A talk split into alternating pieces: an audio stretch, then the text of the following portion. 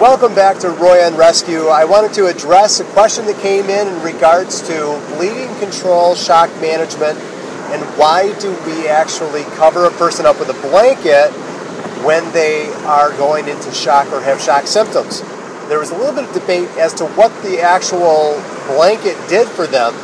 Um, in many cases, the blanket is insulating their core temperature, which allows the body to compensate for shock easier without expending its energy by vasodilating and sending blood, precious blood that carries oxygen to vital organs and cells, away from those core cells and to the extremities.